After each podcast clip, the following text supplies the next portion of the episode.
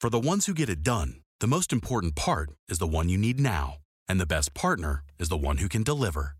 That's why millions of maintenance and repair pros trust Granger, because we have professional grade supplies for every industry, even hard to find products. And we have same day pickup and next day delivery on most orders. But most importantly, we have an unwavering commitment to help keep you up and running. Call, clickgranger.com, or just stop by. Granger, for the ones who get it done.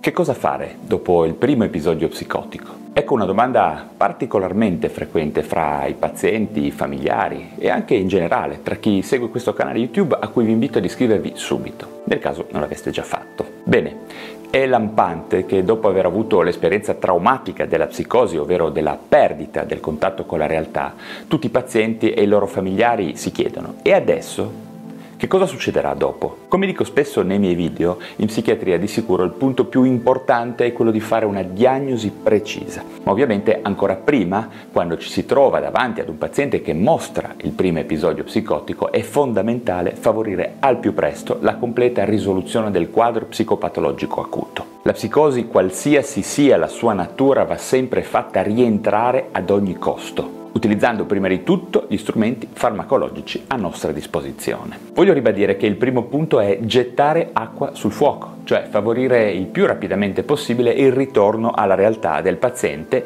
e spegnere l'incendio biochimico che danneggia, ormai lo sappiamo con certezza assoluta, il tessuto neuronale e le funzioni normali del cervello. Ok, ma fatto questo, che cosa avviene dopo? Bene, mantenendo il trattamento farmacologico in corso, quello che ha permesso di risolvere il quadro psicotico, è necessario adesso capire bene la natura della psicosi e fare diagnosi su questo dato paziente, per poi modificare solo in seguito la terapia sulla base della diagnosi effettivamente presente. Quindi, che cosa ha scatenato la psicosi? Utilizzo di sostanze, effetto iatrogeno di un farmaco, altre sostanze tossiche, oppure un disturbo dello spettro affettivo, come ad esempio un disturbo bipolare grave o un'importante depressione psicotica? O ancora, siamo di fronte effettivamente ad un esordio schizofrenico? Ricordiamoci che abbiamo anche poi delle cause organiche di psicosi da prendere in considerazione, molto importante questo punto, e quindi dobbiamo chiederci, abbiamo fatto tutte le indagini per stabilire che la psicosi non sia secondaria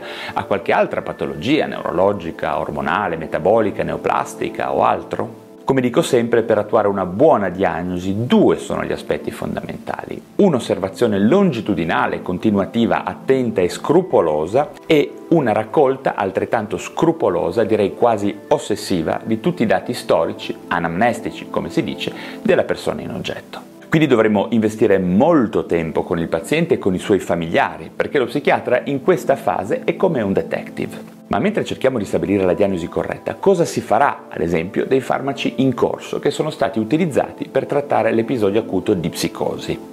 Alle volte potrebbe essere una buona idea modificarli lievemente, tenendo conto delle condizioni cliniche della persona e soprattutto degli eventuali effetti collaterali presenti.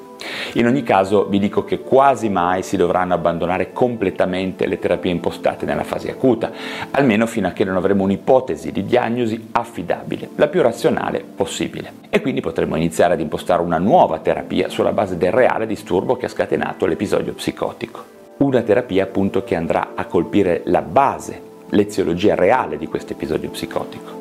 Per essere molto pratici, con un esempio proprio classico della normale pratica clinica, diciamo, se avremo una psicosi nel contesto di un disturbo bipolare tipo 1, sarà assolutamente necessario poi spostare il fulcro dell'intervento farmacologico sulla stabilizzazione dell'umore della persona, dando sicuramente un altro valore alla terapia neurolettica. Viceversa, se l'ipotesi è quella di un esordio schizofrenico, potremo iniziare a valutare il miglior intervento neurolettico da impostare per un lungo periodo, ovviamente, per quella data persona, in particolare particolare per evitare il più possibile effetti collaterali. Ad oggi il punto più importante da considerare è proprio questo, ma anche per aumentare la compliance e per migliorare il più possibile la qualità di vita, magari utilizzando anche un farmaco long acting di seconda generazione. Ci sono poi casi, dubbi, non si può negare situazioni che emergono magari da stili di vita sbagliati, uso di sostanze, abuso di farmaci, oppure casi semplicemente poco chiari in cui il tempo della valutazione può essere molto più lungo e viene richiesta maggiore prudenza nell'intervento psicofarmacologico. Esistono e sono descritti casi che magari hanno un unico episodio psicotico nel corso della vita, in corrispondenza di comportamenti malsani di varia natura, di stress o di transitorie alterazioni psicofisiche, insomma. Anche in questi casi le cose da fare sono abbastanza codificate dalle linee guida.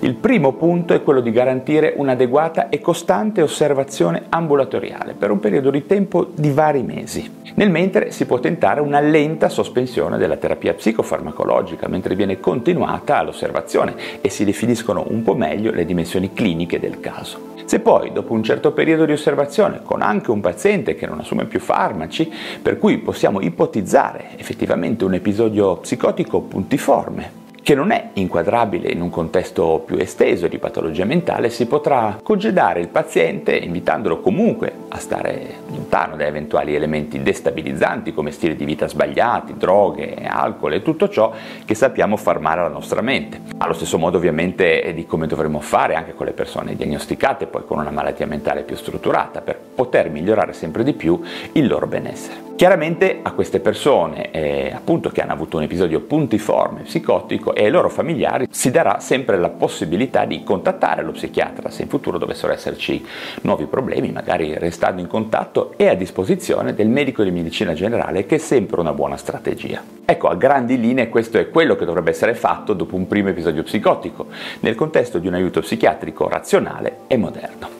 Ok, anche per oggi è tutto. Se vi è piaciuto questo video datemi un like e se vi interessano la psichiatria e le neuroscienze iscrivetevi a questo canale YouTube e date un'occhiata anche al mio blog valerirosso.com. Ah, ricordatevi che ho anche un fantastico podcast, Lo Psiconauta, su iTunes e su Spotify, dove trovate gli audio di questi video da sentirvi in automobile o sotto la doccia. Bene, grazie ancora per la vostra attenzione e ci vediamo al prossimo video. Lucky Land Casino asking people what's the weirdest place you've gotten lucky? Lucky? In line at the deli, I guess? Aha, in my dentist's office. More than once, actually. Do I have to say? Yes, you do. In the car before my kids' PTA meeting. Really? Yes. Excuse me, what's the weirdest place you've gotten lucky? I never win and tell. Well, there you have it. You can get lucky anywhere playing at LuckyLandSlots.com. Play for free right now. Are you feeling lucky? No purchase necessary. Void where prohibited by law. 18 plus. Terms and conditions apply. See website for details.